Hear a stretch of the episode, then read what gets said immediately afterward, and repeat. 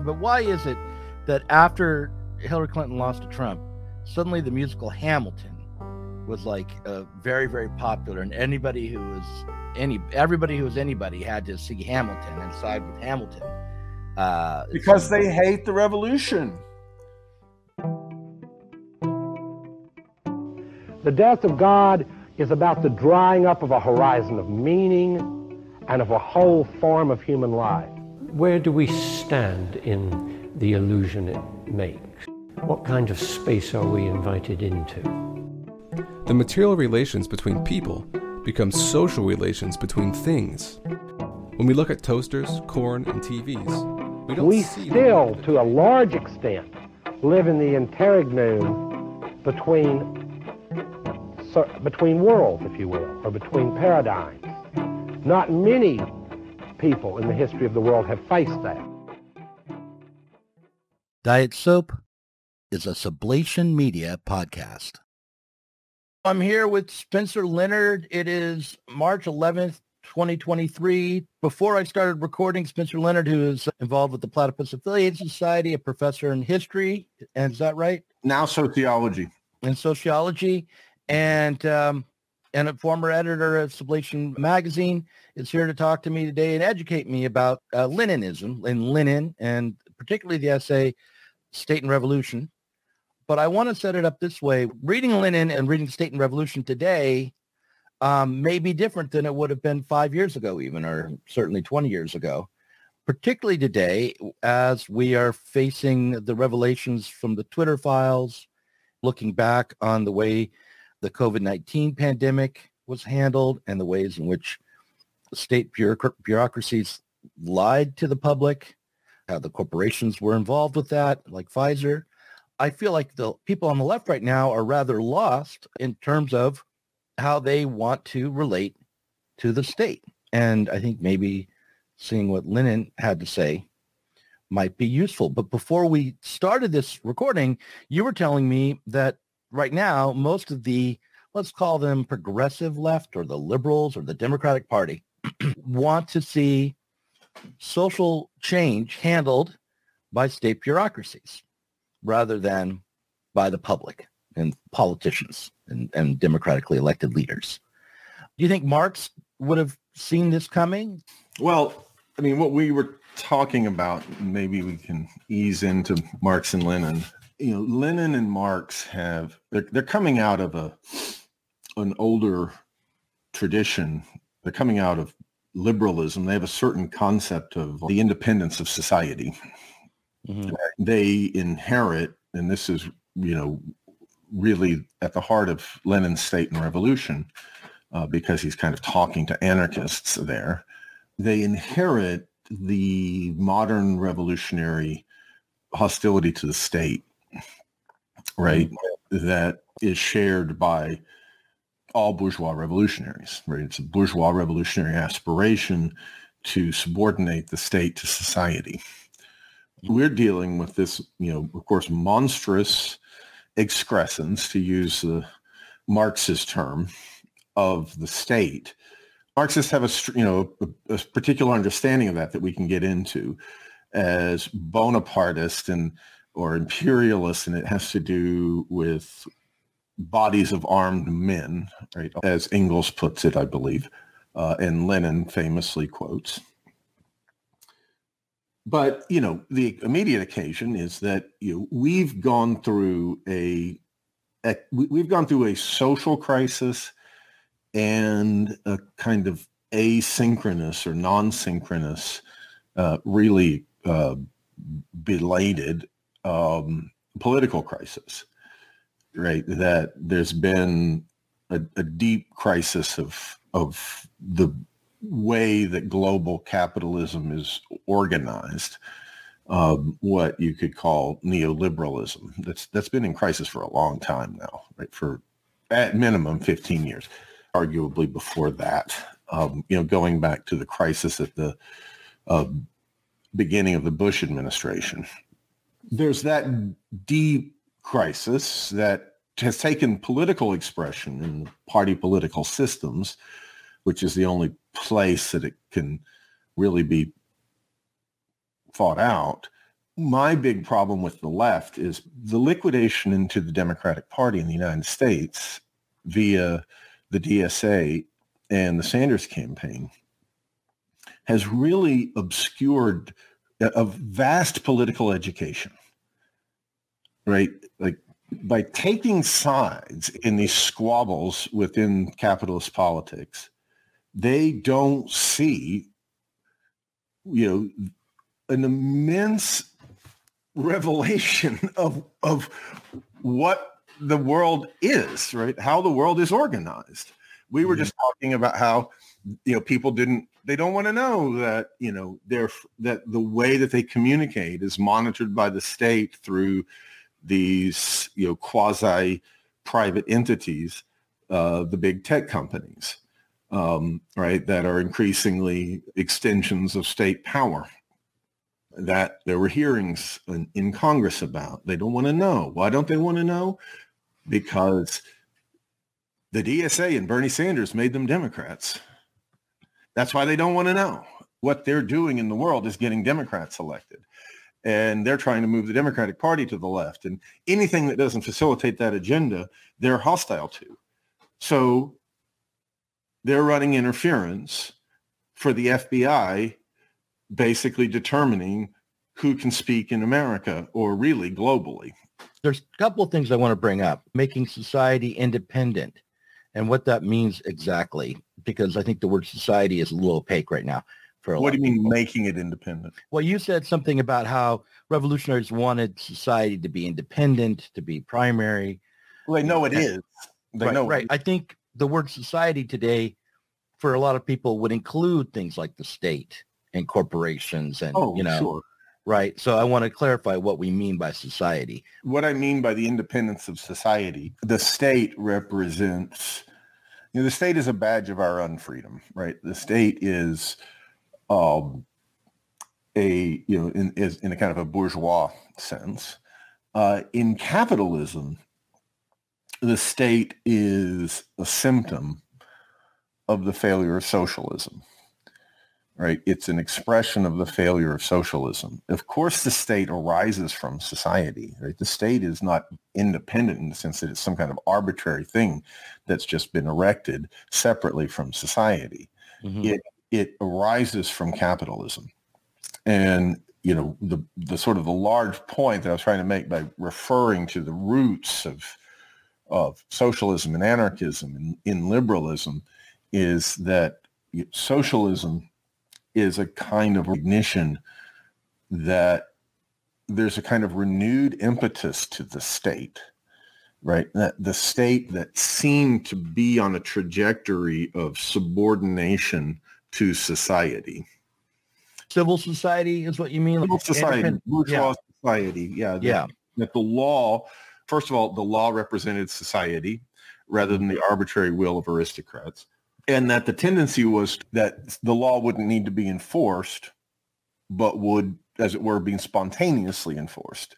People would be spontaneously social with one another.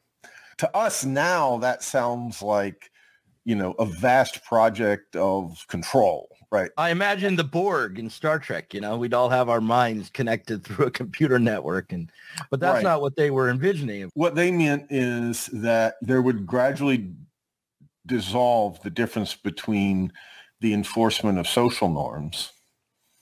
You know, like, hey, don't, you know, don't slap her on her ass, right?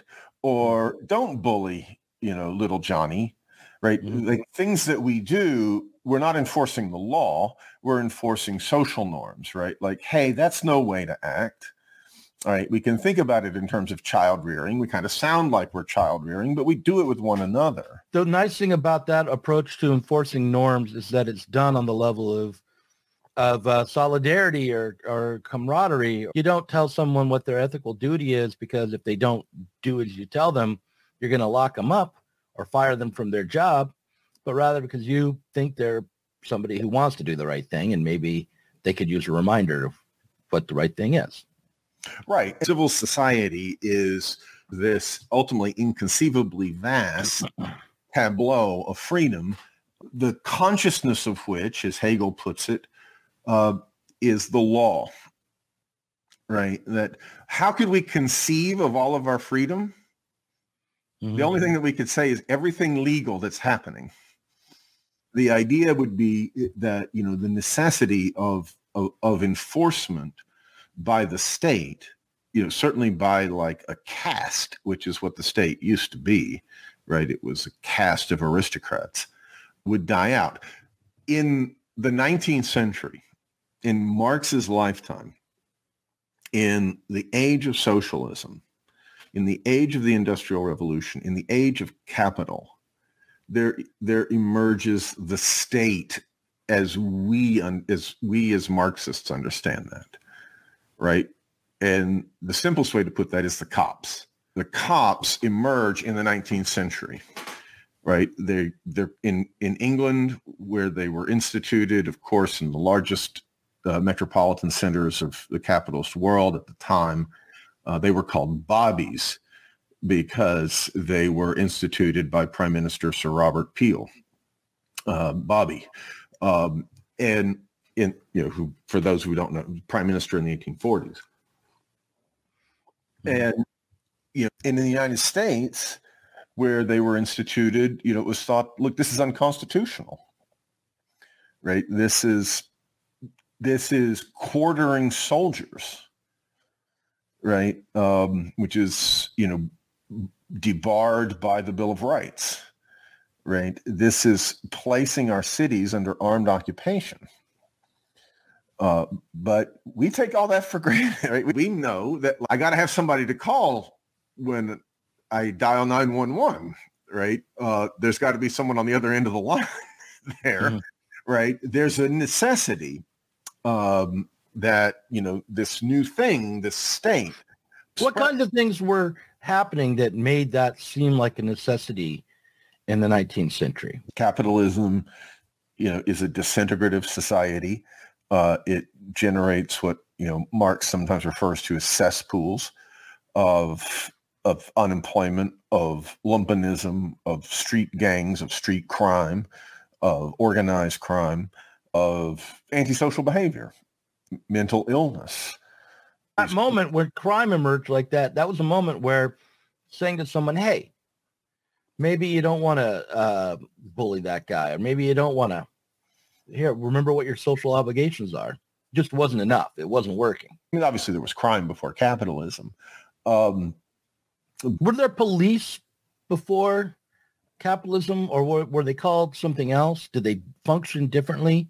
They functioned yeah. differently. It was much more liberal in the sense that it arose spontaneously from from the social order that existed, right? So if you're trying to go out and like deal with some highway robbers, right, the people of the towns in between whom you know that road ran, uh, who wanted that road to be safe to travel, um, you know, people on the basis of their established reputations as law-abiding people would be deputized by a judge or whomever, right, to go and bring someone before the court. That's not the same thing as having people who are, you know, special bodies of armed men. In right? the feudal in the feudal era, if one peasant went over and murdered another peasant, how would that be handled? By the church, by the local priest who's an agent of the state, um, by the local grandee, um, by the other peasants. Right? Mm-hmm. Very well could be the case that, um, you know, nobody liked the guy who was murdered. Um, you know, right. and it was thought that, you know, this was justice. You could appeal, you know, to the Lord. Mm-hmm. And, you know, uh, if it was a uh, tricky situation, you know, the Lord, you know, in, in real feudalism, right, the Lord is a total barbarian and probably illiterate, mm-hmm. right? Um, and so if he felt like he was on, on unsure ground, right, he would, you know, ask the church. You know, he would ask like the literate people, like, you know, what do we do? Obviously, like if it were it's like just in the countryside of France, mm-hmm. um, you know, if it would sort of, you know, it would be very organic. Like if the peasants didn't like it, and yet they didn't feel that they could exact justice on the criminal or that you know there was a feud that needed to be um, prevented or diffused you know their lord provided protection right? That's what he did. It's like the mafia right the first thing he provides protection from is himself but he also provides you you know some kind of semblance of, of law and order right? There's an authority. We live of course in a very different world right where society has to be represented in law right? So obviously mm. like at the very heart of the bourgeois revolution is the is the representation of society right? Is is is is the sovereignty of parliament right um, the, the sovereignty of parliament over the king is like a primal expression of the subordination of the state to society. Mm-hmm. Uh, that he's denied any resources, right? He, the parliament controls the power of the purse, right? He's denied any arbitrary will. He has to enforce the law, right? Mm-hmm. Um, right. He doesn't, he's not the king anymore. He's not the chief aristocrat it's the crown, right? It's the executive. It's the state, right? What Americans call the presidency. Mm-hmm. Right? We have a monarch just as surely as the as the British do in that sense. There is something that can legally kill you, right? Mm-hmm. By form of law. Uh, right, that can that can hang you by the neck until dead. Getting the sense of here is how the state, which is an institution I think most people kind of feel has been around forever, and in in some ways it has been around for a long, long time since the beginning of civilization.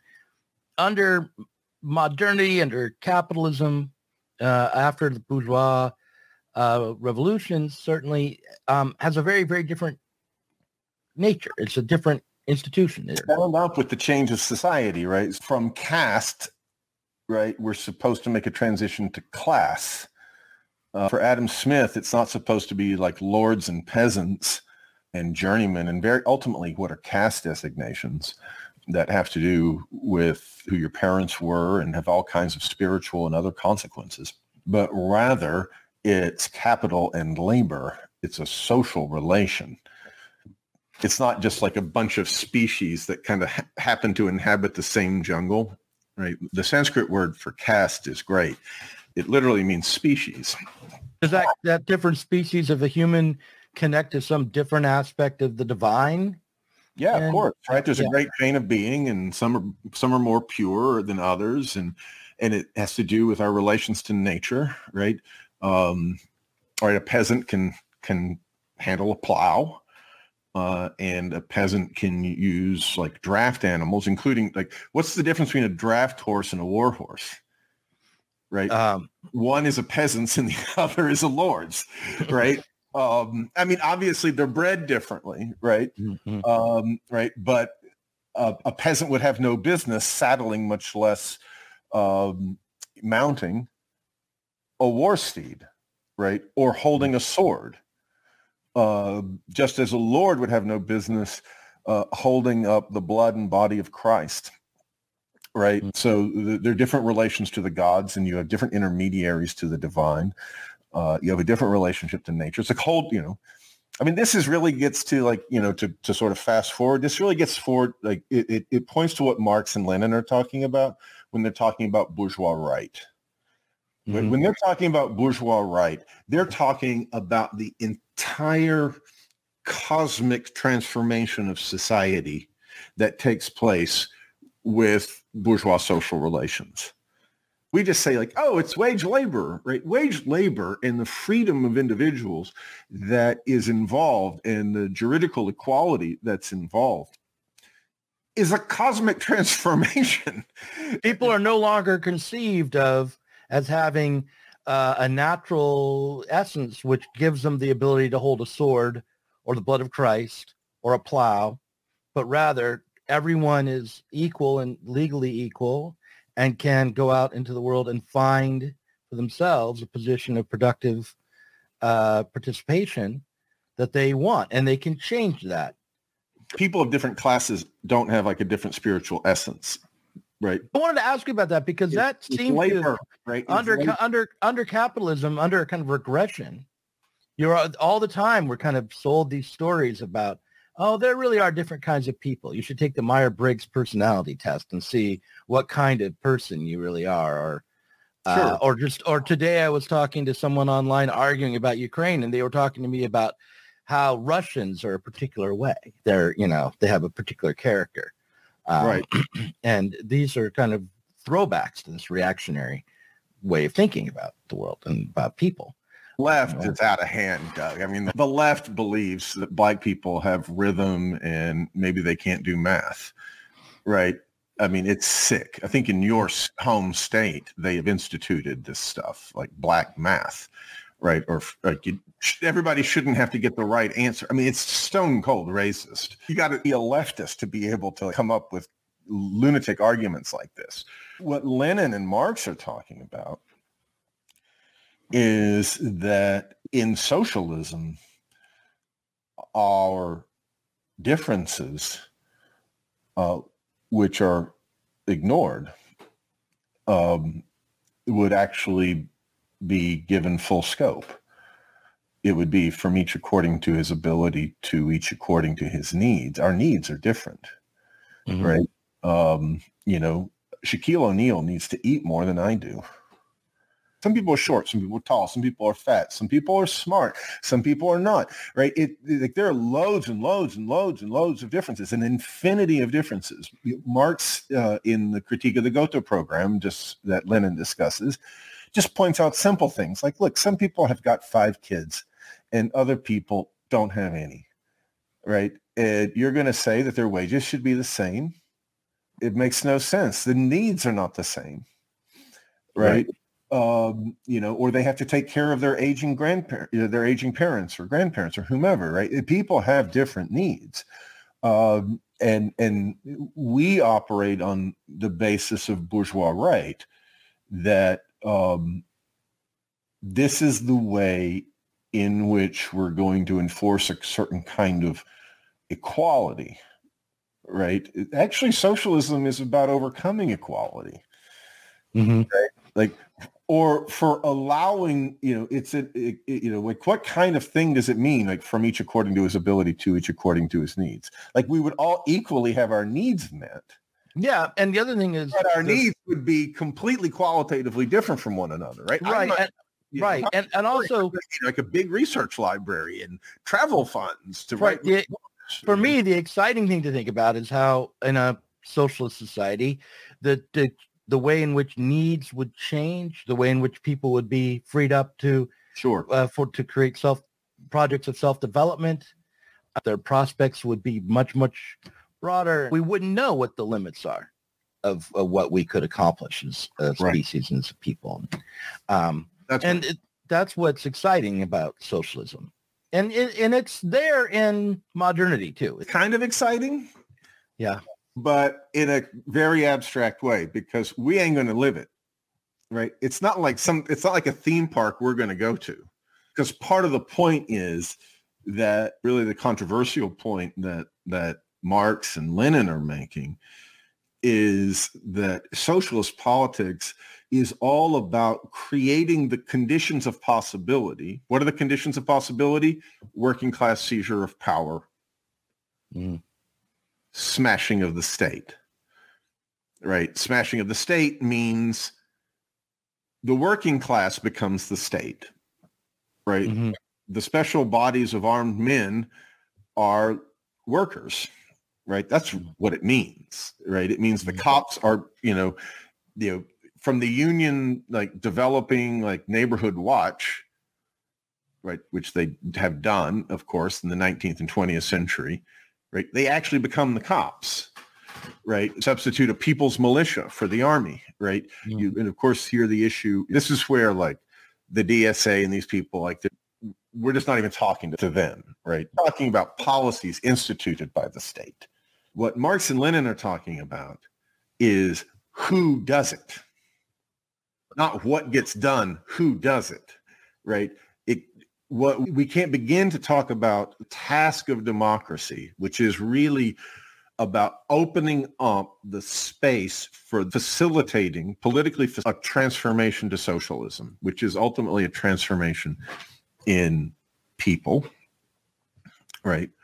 Needs dissolving the, you know, the distinction between manual and physical labor, all of these things, right? Uh, the dictatorship of the proletariat is, in a sense, our political horizon. Right? It would be nice to see the prospect for the dictatorship of the proletariat. Why? Because the goal of socialism touches the question of freedom, right? And I am a product of a society that, and my discontent is society's discontent, you know, as it's concentrated within this particularization, this individual. Uh, and I want these, this crisis, this contradiction that works out within me and you and everyone else, I want it to be resolved, right? I'm perfectly happy, in other words, to strive politically for a freedom that I don't experience. Right. As why, well, why would why would it matter who uh, ran the state? Um, why is the working class taking control of the state going to transform the state? Let's say under the dictatorship of the proletariat, um, there was a conflict between a segment of the working class and the needs of society. Right? For instance, let's say that some workers wanted to go on strike and the rest of the society needed those workers to produce. And as in capitalism, the state was invoked to crush the strike. Mm-hmm. It would be different if the cops that were used had come out of the organized working class and were workers. It still might be the case that they have to crush the strike that's the whole point about the persistence of bourgeois. There would there still needs to be a state, which is to say there would still be coercive functions. One of the things that people all get out of reading State and Revolution is like, oh, you need a state to put down the bourgeoisie. Right? But what does the bourgeoisie look like? The bourgeoisie looks like, you know, drunken, antisocial, anti-Semitic mobs of lumpen proletarians that's what it looks like, right? That's what the restoration, that's what the counter-revolution will look like, right? Mm-hmm. That's why socialist workers movement, can, for instance, you'll hear people say like, economic struggle is like a school of socialism. It's not because workers really win great gains in their unions and their struggles with their bosses, but what workers do is they gain the the ability, what the what socialism is trying to generate as a politics is the capacity of, of the working class to take responsibility for society, to do something as bold as taking over the state. And the working class struggle, even in its like humblest economic forms, does that. Because if you think about like a strike, what is a strike in capitalism? a strike is a union trying to exert hegemony over the unemployed. That's what enforcing a picket line means. Enforcing a picket line means like, look, we're going to appeal even to the people who don't have jobs, even to the lumpen, right? Even to like the potential strike breakers. It's showing to the working class that the problem of capital is ultimately a problem within the working class. Right? It's a problem of workers with workers. Right? And the so the project of, of instituting the dictatorship of the proletariat and why it's important that like you know, the working class should staff the state is that the the state should be you know it's a question of like creating the conditions for the elimination the gradual as it were withering away of bourgeois right the creation of the conditions for the disintegration of the necessity of the state and how do you do that? Make the circumstance more visible. It's one of that's why you have to get rid of the capitalists. Right? By getting rid of the capitalists, it becomes clearer that the capitalists were never the problem. It becomes clearer that this is a problem of the working class with itself. This is a problem between workers and criminals and gang members and eh, all of the forms that like the lumpen disintegrative elements of society take right? Or just the desperately poor right? The unemployed like what would it do? What would the dictatorship of the proletariat do? It would allow everyone and force everyone to work. Right? If you force everyone to work and you would suddenly come up, of course, against the fact that there may not be jobs for everybody. So how do you negotiate this, right? Well, the question would be why aren't there jobs for everyone? In the sense, we don't want jobs for everyone. Right now, we may not, but but uh, right. under socialism, I, I just I'm flashing on the critique of the Gotha program and something you just said reminded me of that, which is that in the critique of the Gotha program, Marx posits not the replacement of the state with the dictatorship of the proletariat. He may mention that, but he also mentions replacing commodity money with labor notes, right? Where a labor note would equal to would be equal to one hour of labor. It wouldn't be a commodity where its value would be determined by how much time it took to create the, the mine the gold and then the, be that would be in relationship to other commodities. No no no. One hour labor equals one hour labor. And how you would determine how many commodities that one hour of labor was worth it's not quite covered in the critique of the gotha program but the but point of it would not be to create a system that was fair and that would work for all time but to help the withering away of uh, that kind of monetary structure altogether to move towards from each according to their ability to each according to their need you make clear the inequality in the in using labor to mediate society using labor time to mediate society. I mean really all that you're doing if we look at like the history of political economy from thomas Mun in the 1620s you know, arguing that, um, look, it's okay if we ship gold out of a kingdom to buy goods, right? We don't need like a balance of trade. We don't have to get more gold than mm-hmm. we send. From that till Adam Smith's like systematic demolition of any idea that you know, gold and silver are any different than any other commodity. What the whole of bourgeois thought at the level of political economy was doing was saying money is a labor chit. That's what it is, right? It is a representative of labor time. So what difference would it make by abolishing money and instituting labor chits? Well, you'd be addressing the class question, right? Because the other function of money as labor, as representative of labor, is that it commands other labor.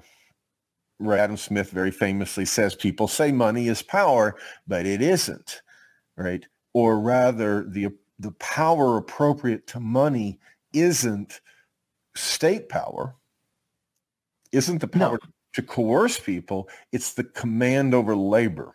It's the ability of money, in other words, to both serve as like a means of payment for workers to get the commodities that they need to reproduce their labor power, to put it in Marxian terms, and it's capital.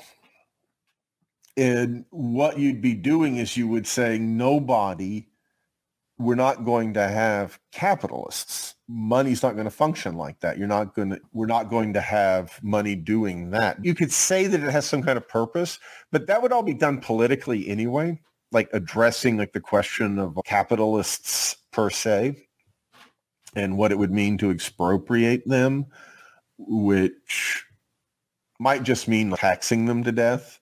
As Trotsky says, like in America, you could just do it through like changes in the tax policy. You don't have to line them up and shoot them or whatever. All right, you can you could just send them all to the Bahamas on nice uh, cruises, and we're just going to take over these means of production what Marx says in the critique of the Gotha program is that during the phase of what maybe he could call the transitionary phase mm-hmm. towards communism, you would create conditions where the workers were confronted with the reality of the inequality of their own method of production and exchange. And the labor notes would be part of that. And then they would have to take responsibility for their own method of production and exchange. And the aim, he said, would be to make that uh, mediating structure irrelevant because of the new creative capacity of a free working class, a free dictatorship of the proletariat, which would not just like um, take state power, but would use that state power to change the class basis of society and overcome the class basis of society. That's not that they would just sit there and say, well, we have the state and now we'll continue to smash strikes and we'll continue to, you know, have the same old contradictions in societies and the, have the same crime in the street. I, I, I guess the point is, is that, um, you know, the class character of society is epiphenomenal, right? That the contradictions of capitalism are on, you know, that the, that classes kind of a character mask of them. Right. That's why I'm saying it's not the phenomenal of the of, of the of actual labor. contradictions of labor, right? Of the right, yeah, right, yeah. We're so, yeah, we're agreeing, right? Right. And so, so the dictatorship of the proletariat's task would be to overcome the contradictions that its own power, which is actually the power in the world now, is creating. And but it would be free to do so. What I'm trying to say, it's a, right. It's this so we're talking about a funny kind of movement here dialectically, right? Yeah, right. Which is that um, society, you know, like the bourgeois thinkers said, is prior to the state. And the state is the state or should be the state of this society, right? The state literally like you know, as I was saying before, the state is behind the freedom of society, right? It's catching up, right? This the freedom of society sparking off all the time and in ultimately in innumerable ways um, that processes are changing. The way that society's acting is changing and the legislature's always just catching up, right? The example that in Platypus we always would use in a reading group, it's a little bit dated now, but uh, it tells you how old platypus has been around, is gay marriage. Why is gay marriage legal? Because it was already happening. Right? Gay people were already married and the finally the law acknowledged it. Right? They were forming families. They were combining their assets. They were wedding their lives together and forming the units of society, the family unit of society, and the law wasn't recognizing it. Eventually it does, right? Eventually proverbial owl of Minerva flies at dusk and recognizes the new form in society that's emerged, right? Now, in capitalism, uh, the state also is an expression of society, right? It's the state of a society whose freedom is in contradiction with itself. It's the symptom of that self-contradiction in society, right? The the contradiction of the forces and relations of production is visible to us most obviously as the fact that in the form of the state, right? That the um, the bourgeoisie can no longer rule, right? The idea is not that the capitalists like governed, right? The idea is is that the capitalists ruled in civil society, or that there wasn't a ruler, that people went to work and they found their freedom in going to work and the division of labor and the free market and all the things that Adam Smith talked about, those things aren't working anymore. Mm-hmm. Right? The bourgeoisie isn't like its form of society is breaking down. If the working class can't address that problem politically, then what you get is the Bonapartist state which governs on behalf of the whole of society. It will shoot down the bourgeoisie on their balconies for ranting about, you know, their rights. Bourgeois fanatics of order are shot down on their balconies by drunken soldiery, as Marx says in the 18th Brumaire. Just as, of course, it will shoot down, it will exercise force, it will compel the working class. Um, it will govern on behalf of everyone and no one, right? As mm-hmm. Marx says of Louis Bonaparte. And in that sense, it's preserving society. That necessity is going to still be there after you peel away these this kind of character mask of class right? Even if everyone has to work, the contradiction that necessitated the state will still be there. And so the working class, you know, the, the, the rise of capitalism is giving, is giving rise to the state and the necessity of state power being seized by the working class, which will then in turn not be able to fix society because after all, the state's just as it were a symptom of the problem. Mm-hmm right? It can just, so to speak, band-aid the problem, right? Um, the society itself will, the people themselves will have to achieve socialism. What? So why is it important that the the dictatorship so of the proletariat emerges? You know, like at the in the workplace, right? Um, of course, there's going to be demand for science and technology, right? If you start telling everybody they've got to work, the first thing they're going to say is, yeah, I'm not trained for that. Why can't we just so, insist upon another industrial revolution to simplify the labor process even more so that all of the people of the world, all the people with no education, people with no ability, just what's driven industrialization all along. Right? Why couldn't like someone like DeSantis or Kamala Harris get elected, implement a policy of full employment, and therefore when one stroke of the pen create the dictatorship of the proletariat where everyone had to work. How would that be different? After all, there have been states that have done that, right? Mm-hmm. In history, there, there has been employment or more than full employment, right? In World War II in the United States, right? We're talking about not just that like the people in the labor market getting jobs, we're talking about drawing people into the labor market that weren't there before. Obviously, you have a massive social overcoming of Jim Crow by drawing Southern blacks into Northern factories. You have the Rosie the Riveter phenomena. You have women being drawn into the labor force that weren't there before. In the service of capitalist war. right? In other words, that the way that the crisis of our society looks, the way that we see it, the way, you know, we don't really experience like the crisis of capitalism as anything other than a political problem. for Marxists, like underlying the political problem is the primacy of the economic, right? Mm. Right? Is like the substructure. But you can't get to that problem without solving the political problem.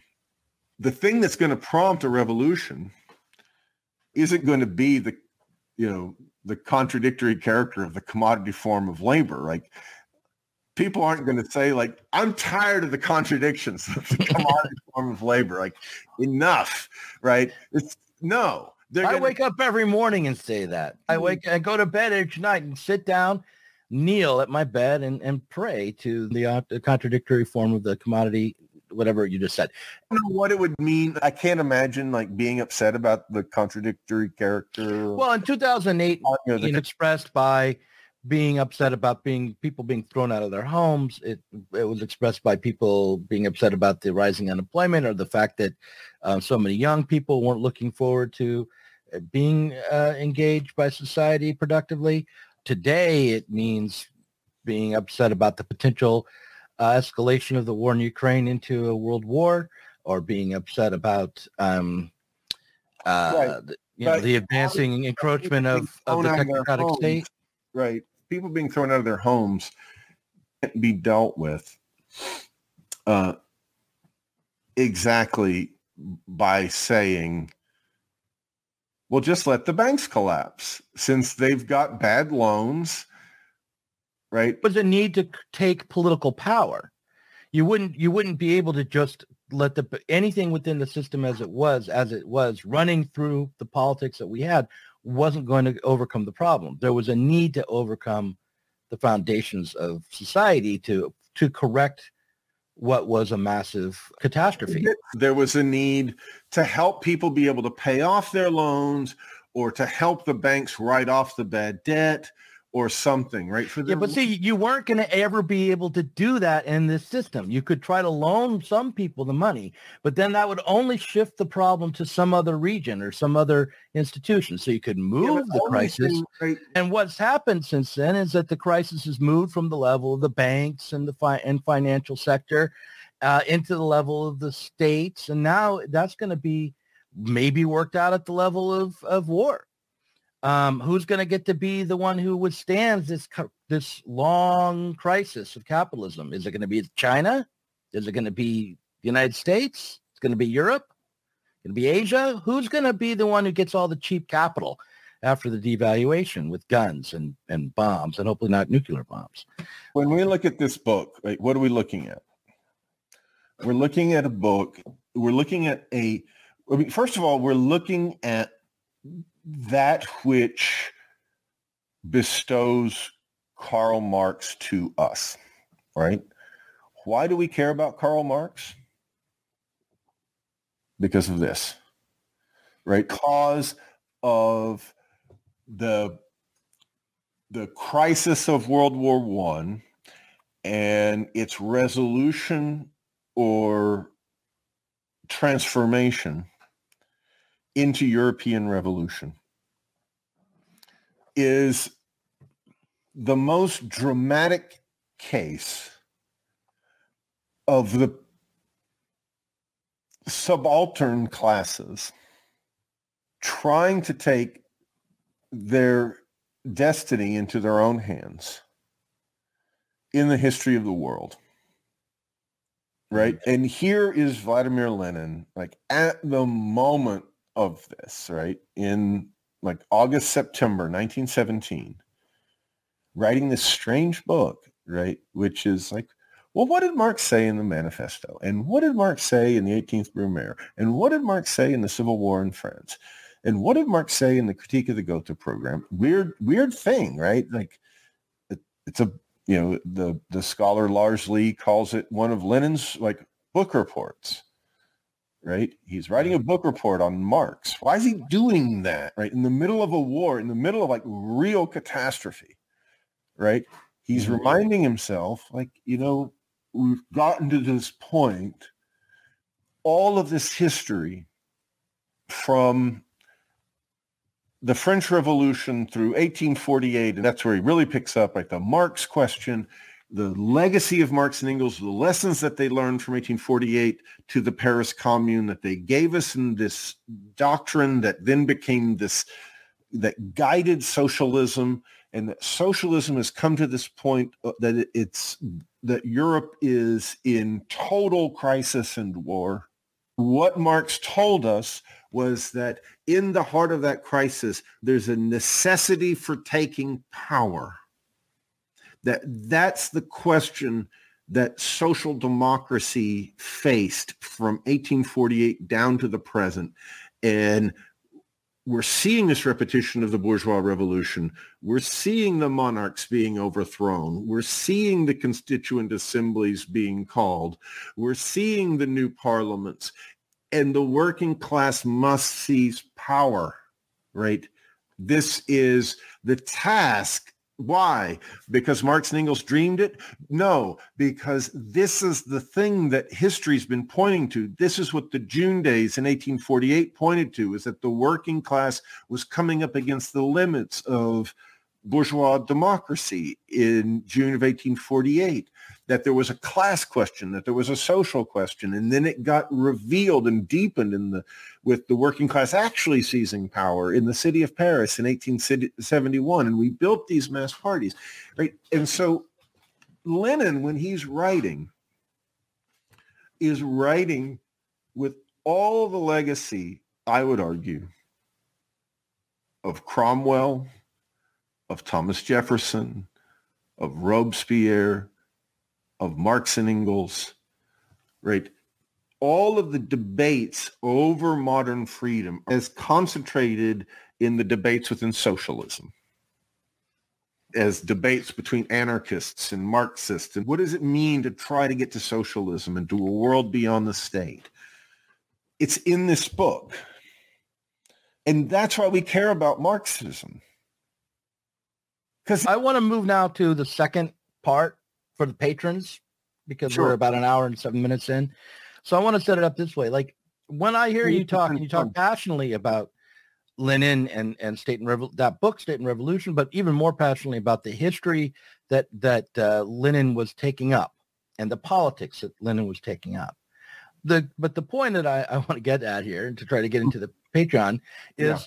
today we have a left that doesn't understand that tradition, doesn't have a feeling for it, mm-hmm. doesn't doesn't have a, a, a, way in to it, um, and and uh, I think you and I sometimes disagree about what Marx is about because I am so um, focused often on the economic side that it just seems mm-hmm. like I'm a technocrat myself, maybe. But but what I see there is that if we want to really get to the to be free, we have to address the most radical, fundamental aspects of our society. We have to be radical, meaning getting to the roots. If we think of the leftist project as being a way to take power so that we can facilitate the freedom of society, the freedom of, of civil society, of working people, and and and of all people, um, then mm-hmm how can we take a look at the left today and be anything but disgusted? And that's where I want to move on from here into this conversation about the current uh, moment, the contemporary moment. And and maybe I just want an excuse to rant and rave about the Twitter files, but but that's what we'll talk about maybe in in Patreon is is how we've lost the plot so thoroughly.